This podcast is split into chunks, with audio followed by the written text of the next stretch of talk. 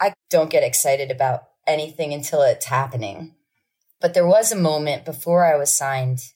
I was on my way back to Asbury Park and I was at a vintage shop looking at clothes that were like way too expensive. My lawyer called and she was like, You're going to be in Rolling Stone magazine as the top 10 to watch. And I was like, What? That's crazy. I didn't even have a manager at the time. And I looked at the guy in the shop and I told him, I'm going to be in Rolling Stone. And he was like, What? And I'm like, I'm going to buy this fucking jacket. And I bought a $300 jacket. and, uh,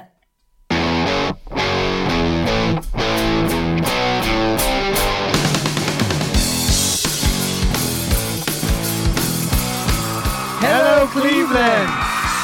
Turn your speakers up to 11 because it's time for Too Much Effing Perspective, the podcast that asks musicians and entertainers to relive their most spinal tap moments when nothing goes right and everything gets kind of weird.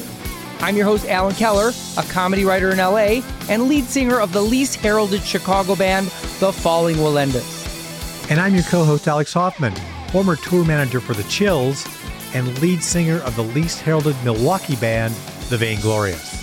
Our guest today is acclaimed singer songwriter Nicole Atkins. We're going to ask Nicole about the time she offered to babysit the Jonas Brothers, what gospel legend wore her tour t shirt to the zoo, and how Mr. Mellow Yellow decorated her only guitar with a Sharpie. So without further ado, let's go to the TMEP show. It really puts perspective on things, though, doesn't it? Not You too know? much. It's Well, too much yeah, having perspective now. You know, Alex, I consider myself an artist. And by that, I mean I have a way of looking at things and expressing that perspective is my sole reason for creating anything, whether it's a song, a script, or even a recipe. And I'm not saying I'm good at what I do or superior in my motivations, it's just how I'm wired. And I think our guest today is built the same way. Nicole Atkins may not be well known, but I don't think that's her primary motivation for making music. Yeah, I agree with that. Do you think that she chooses to fly under the radar? No, I don't think that. I don't think she would turn down being famous, but I think whether she's famous or not wouldn't change what she does, which is consistently crank out really, really good music. Yeah, I think people who are in the know would agree with that. If you're only as good as the company you keep, to coin a phrase, Nicole has kept really good company. Between her touring, her collaborations, her recording, and her production, she has worked with really great artists, including Elvis Costello, Mavis Staples, Chris Isaak, Tommy Stinson from The Replacements, and a whole bunch of others. And, you know, to me, that's more validated than having a million TikTok hits. Yeah, like you know anything about using TikTok. I'm actually surprised I didn't call it Toctic. But I just want to say this goes for our podcast too. Whether we become the next biggest thing or not is really not something I'm overly concerned about. I just want us to keep getting better and to continue to express our own effing perspective on things. I agree, old chum. As long as you keep putting money in our bank account to cover our massive production bills. We'd also like to get some effing perspective from you, our listeners. Do you have a favorite rock star or entertainer whose spinal tap moments you can't wait to hear? Let us know. We'll see if we can help. DM us at TMEP Show or email hello at TMEPshow.com. Coming up, our conversation with Nicole Atkins. But first, a short break. Alan, in the movie that inspired our podcast, This is Spinal Tap, the band Spinal Tap enthusiastically sets off on a tour to promote their new album, only to be met with a buzzsaw of canceled shows, unattended promo events, and general indifference. If only they had gotten their music out there on all the streaming platforms beforehand. Remember, there weren't streaming platforms in 1984 when the movie was made, old chum. Well, at least they should have had an app which would let them upload new releases right from their phone. Phones had cords back then and couldn't be taken out of the house. Well, they could have gotten instant access to their royalties so they could afford seven suites for their crew instead of the one suite on the seventh floor, as is in the movie This is Spinal Tap. Alan, there wasn't even an internet 40 years ago. And to be honest, I'm not sure there's a way to do all that stuff even today. Oh, contraire. then you don't know about DistroKid. Huh. Well, tell me, what's that? DistroKid? Yeah. It's a digital music distribution service that makes it easy for musicians to get their tunes into online stores and streaming services like iTunes, Spotify, Apple Music, YouTube Music, Amazon, Deezer, Tidal, and all the other ones. And you can manage your DistroKid account right from the DistroKid app. I'm sure that's what Spinal Tap did when their single took off in Japan. What don't you understand about the past, present, and future? Not to mention movies versus reality. Who do you think I am, Einstein? Anyway, DistroKid is the future of getting your music out there today. Sign up now and get the VIP treatment with a special TMEP show 30% discount. Just type in distrokid.com slash VIP slash TMEP and save big. That's distrokid.com slash VIP slash TMEP and get 30% off your full year subscription. Tell them Alan sent you. Yeah, you don't have to do that part.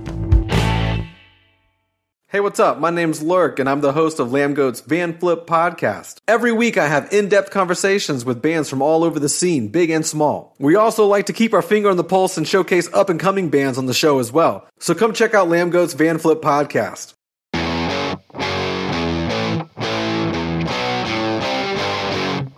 Now, an artist who, as a child, stuck her tongue out at Donny Osmond while he serenaded her with his hit Puppy Love. Singer songwriter Nicole Atkins. You've worked with some really great people like Britt Daniel from Spoon and the Avett Brothers, right?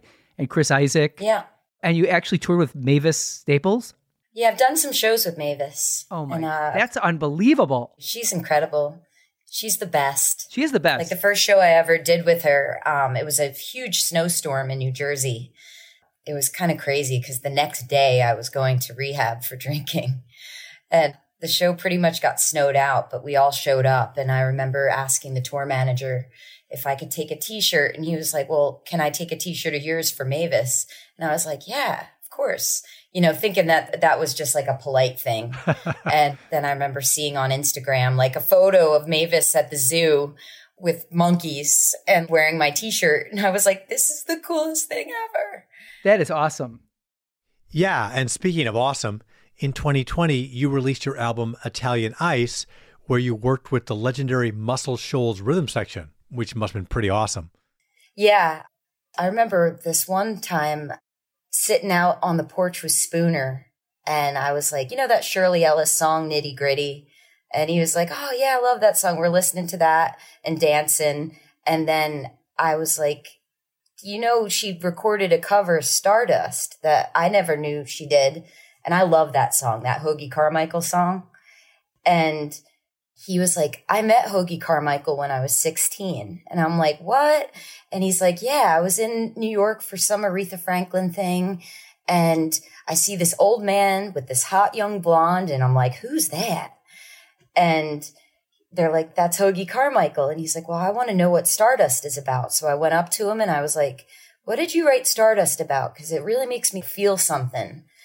And he's like, when my wife died, I took her ashes and I rented a plane and I took the plane up into the sky and sprinkled her ashes and Stardust came to me. I remember being like full chills. Whoa.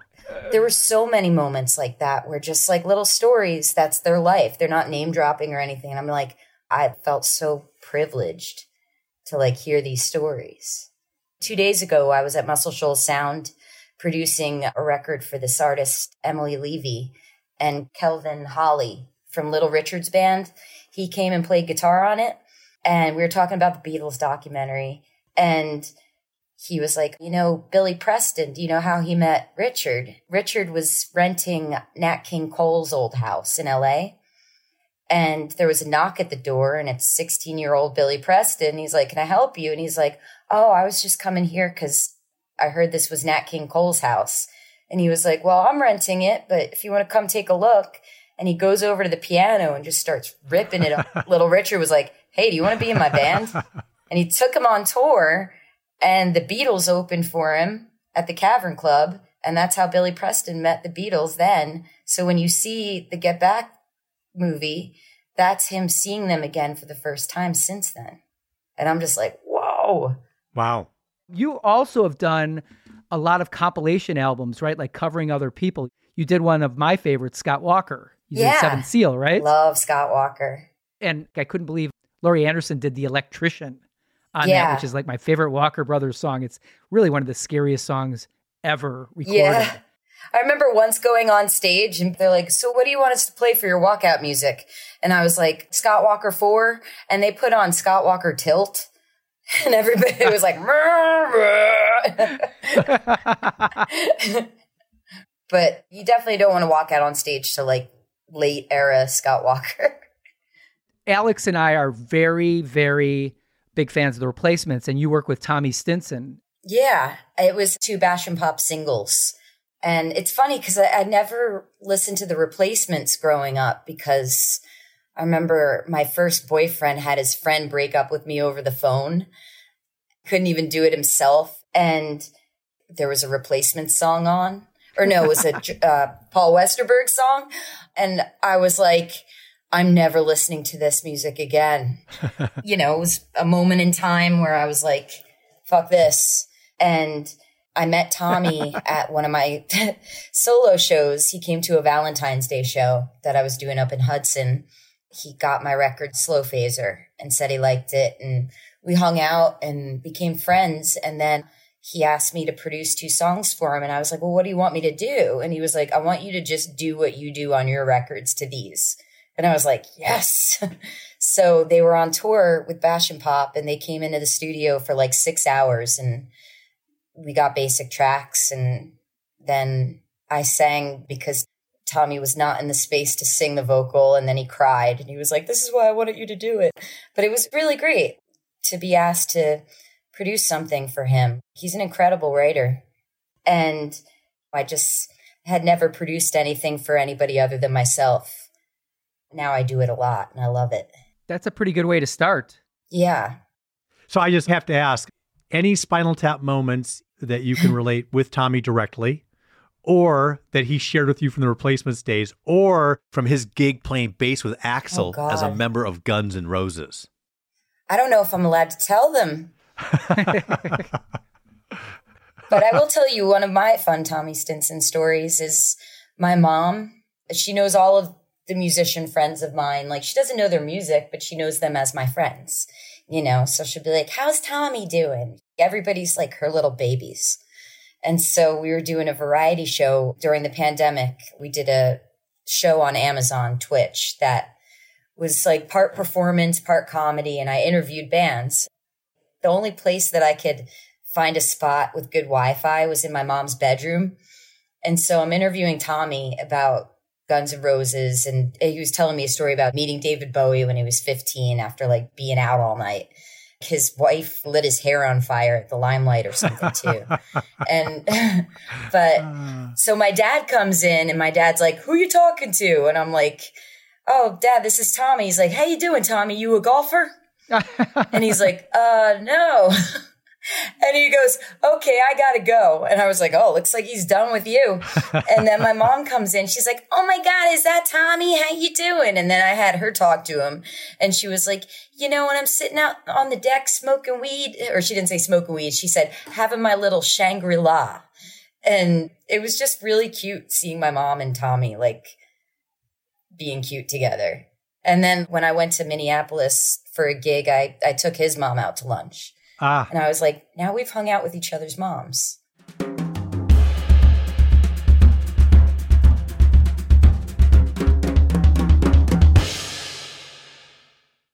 So when I was a kid, I always thought we were like famous or something because we would stay at the Trump Plaza in a suite in Atlantic City every weekend. And I didn't know uh, my dad had a gambling problem. so we got front row seats to every show and we had tickets to the Everly Brothers. cool. I love the Everly Brothers, but I was a kid. I didn't know who they were because they weren't a cartoon. And uh, my mom was like, Nicole, that's one of the Everly Brothers in the elevator with us. You should get his autograph. And I had my Disney autograph book. And I was like, Excuse me, will you sign this? And he said, No, I'm not signing autographs. And everybody in the elevator was like, She's a child. What's wrong with you? and I just said, That's okay. I don't even know who you are. Now I think about that. I'm like, Oh God, no. But a few weeks after that, we moved and my neighbor was 16. MTV just came out and she let me hang out with her and her friends. So I like loved Motley Crue. I loved Twisted Sister, all the hair metal stuff. And we went and saw Donny and Marie Osmond. and I was like, this is so lame. Like I was seven and I was like, this is so lame. And then they keep walking by me and smiling. And then he comes up to me the second set and uh, he's like, what's your name, little girl? And I was like, Nicole. And he's like, come on up here, Nicole. It's like everybody take a look at you. And then he starts singing Puppy Love. And they call it puppy love. And everybody's like, ah. And I didn't know what was happening because he's not looking at me at all and I don't know the song. He's not looking at me. so I start like throwing the goat at him and I'm like, ah, I'm like, ah, like making all these faces and everybody in the place is dying. And then he turns around and he's like, what are you doing? and then after that, I was just like, okay, Donny Osmond's my boyfriend. Get me into a theater class because that was fun. so I want to ask about the Stone Pony the legendary club in Asbury Park. Yeah. That's part of the lore of Bruce Springsteen, Bon Jovi, and other New Jersey rockers. Do you have any stories of playing there, seeing yeah. gigs there as a teenager? God, there's so many. So my first like big gig ever was opening for Donovan. You're kidding. Wow. Electrical yeah. banana. banana. Yeah. I opened for Donovan and I remember afterwards, he was signing stuff at the merch booth. And I walked up and I was like, Hey, you know, thank you so much for letting me open.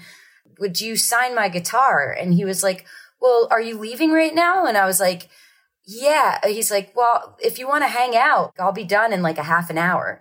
And I was like, oh my God, he wants to hang out? Like, this is crazy. And so we went backstage. We smoked a joint and he told me like all these stories about like Nina Simone and like how he would do his vibrato um, hurdy gurdy man like was like he I thought it was a delay pedal, but it was all he just did it.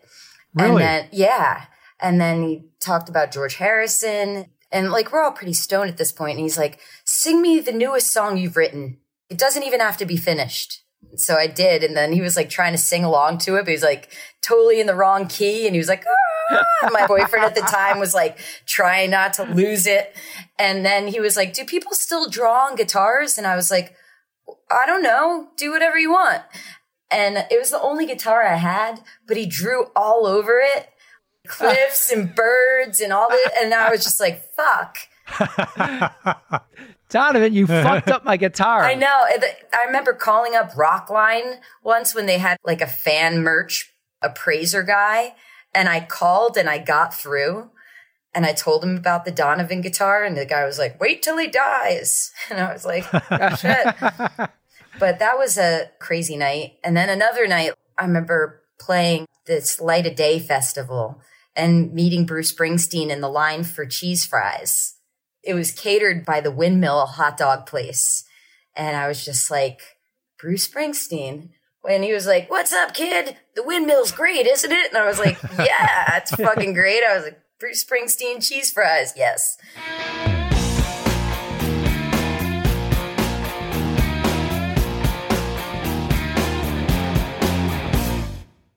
Time to find out what your favorite scenes are in This is Spinal Tap just Fran Drescher being a manager, being like Bobby Fleischman. that was the first thing that I liked about Spinal Tap when I first saw it because I never saw her as anything other than the nanny. Right. I love her. All right, so Bobbi Flekman, right? Bobbi Flekman is a archetype for a label person. Have you ever met someone like Bobbi Flekman in your career? I've met many Bobby Fleckmans. Remember that guy Donnie Ienner? Oh yeah. Yeah. He was at Columbia. Yeah. I signed my contract to Columbia and it was with the president, this guy, Steve Greenberg. We went to a tequila bar and had like lots of tequila. And I was like, I just signed my record deal. Like, where's the party at? And, uh, and he was like, well, we're having a radio promo party for the Jonas Brothers if you want to come. And I was like, yes. I was hammered, but lucid. I get there, I tell one of the Jonas brothers if they ever need a babysitter, I could babysit them. And he's like, I'm like 19. I'm like, that doesn't matter. we could still do that. And, uh, and then there's Donnie Ienner. And like, I've always heard his name in books and shit, you know, and I just thought he would be ancient, you know, and so it was just like, congratulations, welcome to the family, blah, blah, blah. And everybody was like tiptoeing around him. And it just made me feel super awkward. So he was having this like neon pink drink and I was like, what are you drinking? A daiquiri? And he's like, it's a strawberry margarita. Why? You want one? And I'm like, yeah, can you get me one? He's like, you want me to get you one? I'm like, yeah. and then he was like, oh, okay. And he goes to like get one. Somebody bumps into him and it goes all down his shirt. And the music stopped. Everybody was like, fuck. I thought this would be funny, but it, was, it wasn't. I put a straw in my mouth and I was like, what are you, am I going to drink this off your shirt or are you going to go clean yourself up? And he was like, fuck you. Who the fuck are you? Oh. And I was like, uh, and he was like, how old are you? I'm like, 27. And he's like, you're fucking old. We signed you. Who's producing your record? I'm like, I'm not sure yet. And he was like, it should be Little Steven. I'm like, oh, cause I'm from Asbury Park. That's original. And I thought it was funny looking back, it wasn't funny. I woke up on some marketing girl's couch, called my manager, and she's like, Oh, he thought you were hilarious. He said you reminded him of Patti Smith, blah, blah, blah. After I left the label a few years later, I found out that he wanted to drop me that day, and I was too expensive to drop. And then he ended up getting fired two weeks after that. So thank God.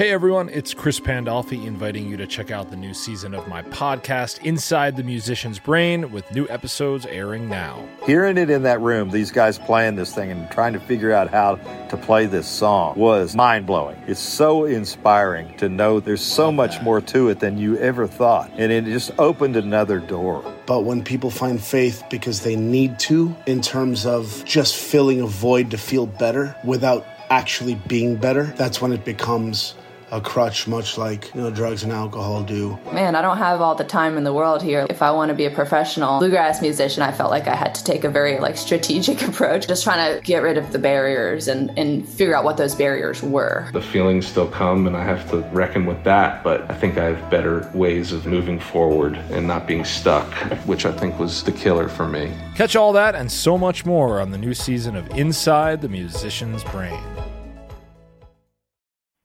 Hey, this is Steve Choi, host of the Musicians Guild podcast, part of the Sound Talent Media Podcast Network. Within the four walls of the Musicians Guild, we'll be discussing the habits, idiosyncrasies, experiences, and general psychology of my friends and peers, all involved with music in various capacities. Listen and subscribe at soundtalentmedia.com. It's Wild Wild Pest, the deep dive podcast about the South's most notorious outlaws. Palmetto Pete and his posse were the nastiest cockroaches you could ever fear to meet. Nope. Trespassing, loitering, scaring innocent folk when they turned on the light. No thanks. And that's not to mention all the diseases the germ ridden no good nicks were known to spread. Oh, no. Oh, yes, but fear not. Terminix was on the case with all the skills, experience, and tools needed to outdraw the outlaws. Learn more at trustterminix.com. Hey, listeners, decide for yourself if there's a reason why Alex and I are unheralded musicians. At the end of every episode, we're going to play one of our songs, so stick around. So, you were once the focus of a record company bidding war that Columbia Records ended up winning. It's a situation that many musicians dream of to be catapulted into a higher tax bracket among the other benefits. What was that like for you? It was exciting because I was super broke. So I went from like having to like split a piece of pizza with my friend to like getting to eat delicious fish every single night of the week. you know, they got me a Starbucks and they're like, I hope you don't judge me from this. I'm like, fuck it, I can't even afford a Starbucks. This is wonderful. You know, that's what I remember most from like the bidding war was just the food that I got to eat. Isn't that great when they pay for your food? I let it draw out for a while. Banking the calories for when the hard times come back. Yeah, it's just weird. I had a mural company, so I painted murals and I played gigs, and I just never thought of, I'm going to try to make it as a musician. It just was something I always did. And so when it was like, okay, you could be on this indie label and then I went to Columbia and I was like seeing a picture of Pink Floyd and Barbra Streisand. And I was like, why the fuck not? Let's do this. Okay, so let's talk about that because every band has had that moment where they thought, okay, this is all working and this is actually happening. Mm-hmm. And you're afraid to say that because that's when things go south. I remember I once had a manager called us from Virgin Records and said, Alan, Everybody here loves you. Everyone loves your voice. Listen, she holds her phone up, goes, Everyone's listening to your record. You are going to be the biggest ever, and you're going to have me to thank. That's a weird thing to say. Yeah, because it, it totally went south within five seconds, right? Have you ever had that moment where it's like, okay, I think I can actually say this is going to happen? Um, no, I've never had that. I mean, everything from the jump was always rocky. I started my record with Lenny Kaye in New York, and then the president got fired, and then the next day, an art person got fired, and then I was with a new one that she wanted to put her mark on it, so she fired Lenny. And then I sat at home for like six months refinishing furniture to sell, even though I'm on Columbia Records. Just like, what the fuck? Then Rick Rubin came on as president. And the day he came on, my record was coming out in two weeks.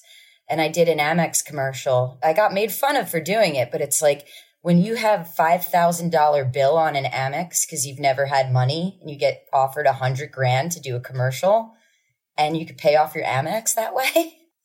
you know, I'm not person to sniff at a paycheck because they're hard to come by anyway, he took the record off the schedule two weeks before it was supposed to come out. My manager was like, I'll fix this. And then her mom died the next day of a heart attack out of nowhere. So the commercial came out and there was none of my music online. And everybody thought I was an actress and all my press went away. So after that, I don't get excited about anything until it's happening. But there was a moment before I was signed I was on my way back to Asbury Park and I was at a vintage shop looking at clothes that were like way too expensive just to look at them. My lawyer called and she was like, You're going to be in Rolling Stone magazine as the top 10 to watch. And I was like, What? You know, like that's crazy. I didn't even have a manager at the time. And I looked at the guy in the shop and I told him, I'm going to be in Rolling Stone. And he was like, What?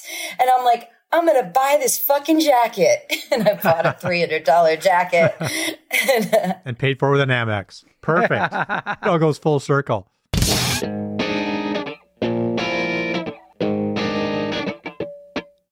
You know who else loved the Fran Drescher scene? Corin Tucker from Sleater-Kinney also called that out as, really? as her fave. So you're in good company. That's awesome. Yeah, I love Corin. I saw them at uh, Southpaw back in Brooklyn way back in the day, in like I guess 2005. That was when I first saw them. I took a year off of college and moved to New York with my girlfriend in '88. You know, we moved from sublet to sublet back in the time when you would actually go out and you'd buy a copy of the Village Voice, yeah, for a dollar at 6:45 in the morning on a Wednesday, and then you like at 7 a.m. you'd start calling you know, from the classified ads to find your next place. I did that in 2003. Did you really? Yeah, the Village Voice was how I found apartments and jobs. Our first place was in Hell's Kitchen when Hell's Kitchen was really still quite scary. Quite hellish. it was hell. The Spinal Tap hellhole. Yeah, I used to live in Bensonhurst. I used to sleep in my car if I drink too much at the open mic nights in the East Village. Responsible. I got to play. yeah. Yeah, I was never a drunk driver. That's good. But I moved to Bensonhurst and like it was so far. I'd fall asleep on the train all the time and end up in like Coney Island, like a drool on my shoulder. Was it your drool? Yeah, thankfully it was my drool. Well, speaking of hellholes and drinking, I heard that you fell in a hellhole once when you were walking in the parking lot at a hotel. Yeah, I fell in a sinkhole um, I don't know. I just woke up in the bottom of it. Hello? Hello? Hello? Echo! Echo! Echo! I was uh, coming back from a gig and uh, we were at a bar across the street and it was snowing and raining. And so we were just like, oh, our hotel's right there. Let's just walk up this little grassy knoll instead of going up the driveway because I thought that somebody might not see us because it was so dark. I was trying to be safe.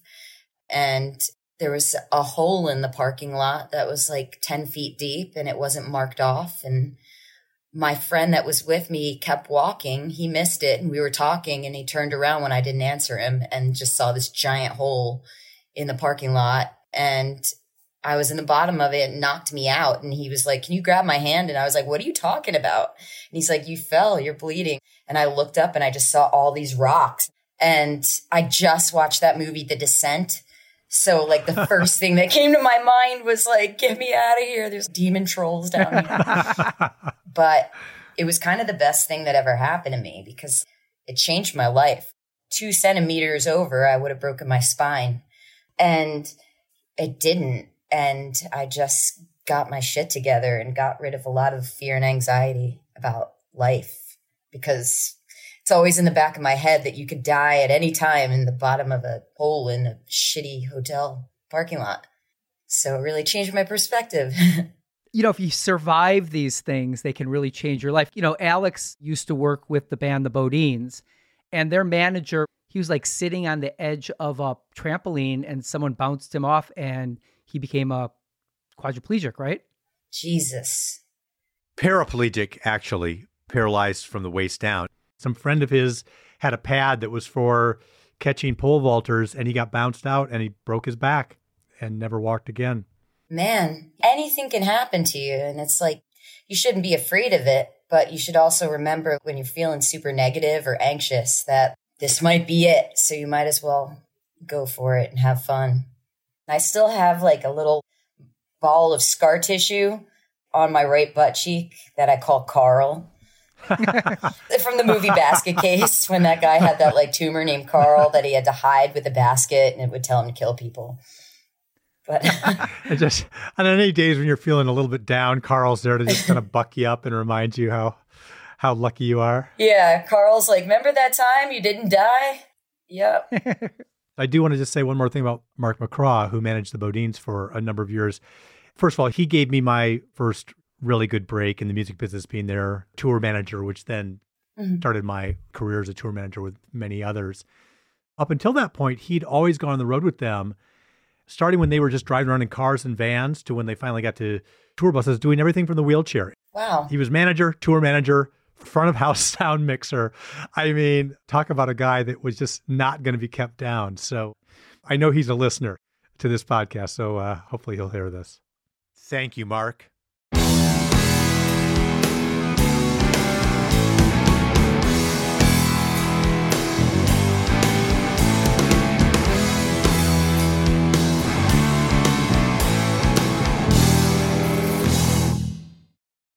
You've shared a series of setbacks that you lived through after being signed. A change in the record company president, your A&R person leaving, having your album pulled off the schedule, your manager's mother dying. I mean, it's no joke that luck is as critical to success as talent.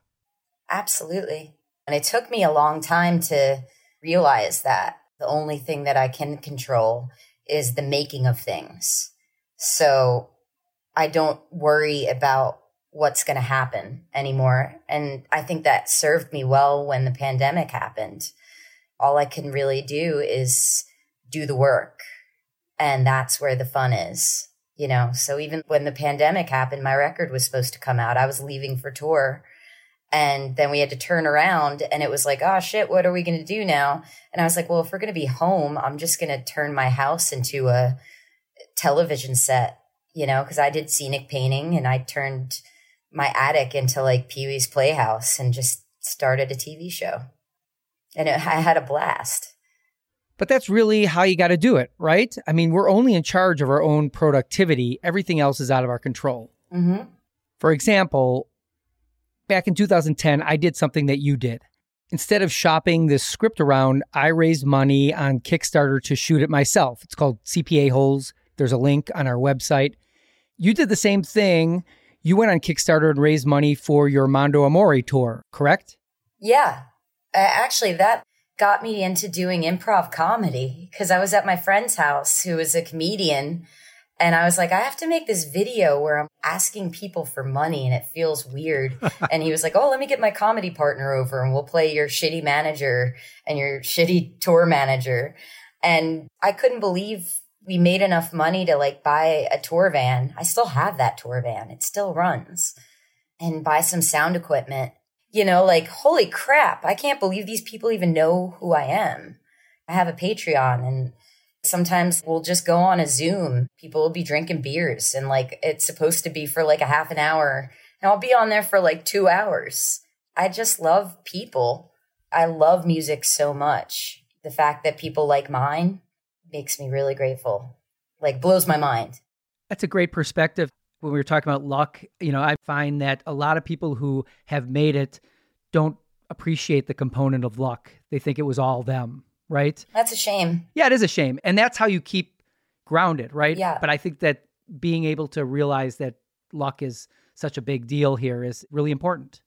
Yeah, it's luck and it's also having a good community. As the years go by, like I look at the people that are in my circle of friends and creative friends. And I feel like that's my luck too.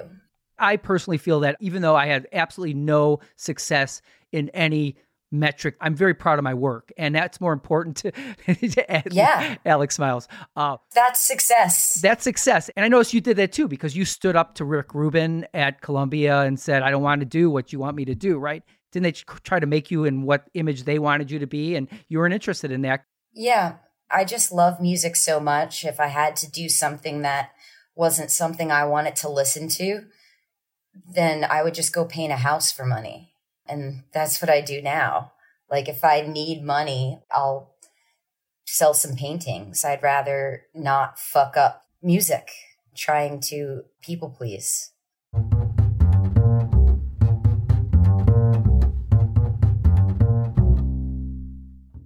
So, Nicole, tell our audience what you're doing now, where they can find your social media stuff, where you're playing.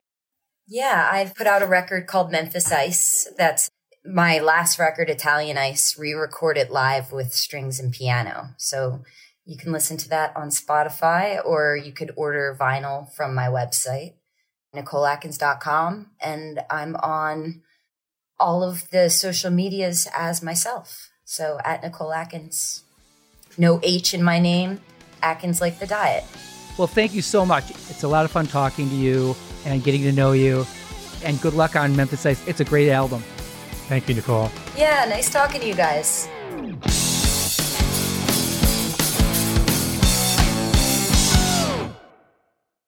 Alan, I think Nicole showed us that you can carve out a pretty good career for yourself in music if you're doing it for the right reasons. And without compromising her artistic vision, she's been able to make really great music on her own terms and working with her musical idols. I mean, she she named some names I know the people you'd love to work with.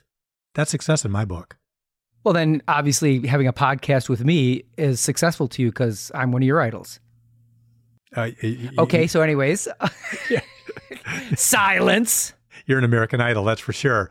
And she hasn't had to be a big sellout and start a podcast.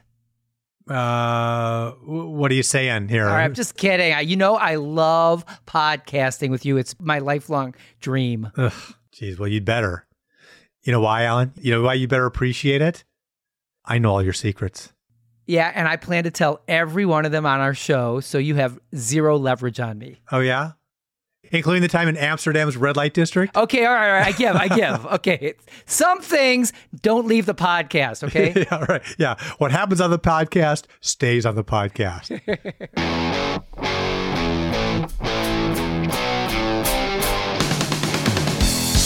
Thanks to Nicole Atkins for sharing her stories on our show. Thanks also to Ken Weinstein at Big Hassle Media for helping us put together this conversation. Too Much Effing Perspective is a Milwaukee Talkies original. The episode was edited by Gretchen Kilby, music by J.K. Harrison. Please follow us on Castbox, Overcast, Podcast Addict, Pocket Cast, or wherever you listen. Follow us on Instagram, Facebook, and Twitter at TMEP Show, or join our mailing list on our website, tmepshow.com. Although it would be as great as having armadillos in our trousers, this podcast is not affiliated with This is Spinal Tap, and no person or entity connected with the film has sponsored or endorsed its content. This podcast is not affiliated, sponsored, or licensed by Authorized Spinal Tap LLC or Century of Progress Productions. This is Alan Keller. On behalf of my co host Alex Hoffman and myself, thanks for listening. Since I consider Nicole somewhat of a chanteuse, I thought I'd dust off my most chanteusian song, if that's a word, Mosquito, from my solo album Wuthering Depths. Hope you like it, and see you next time on Too Much Effing Perspective. Mosquitoes love your skin.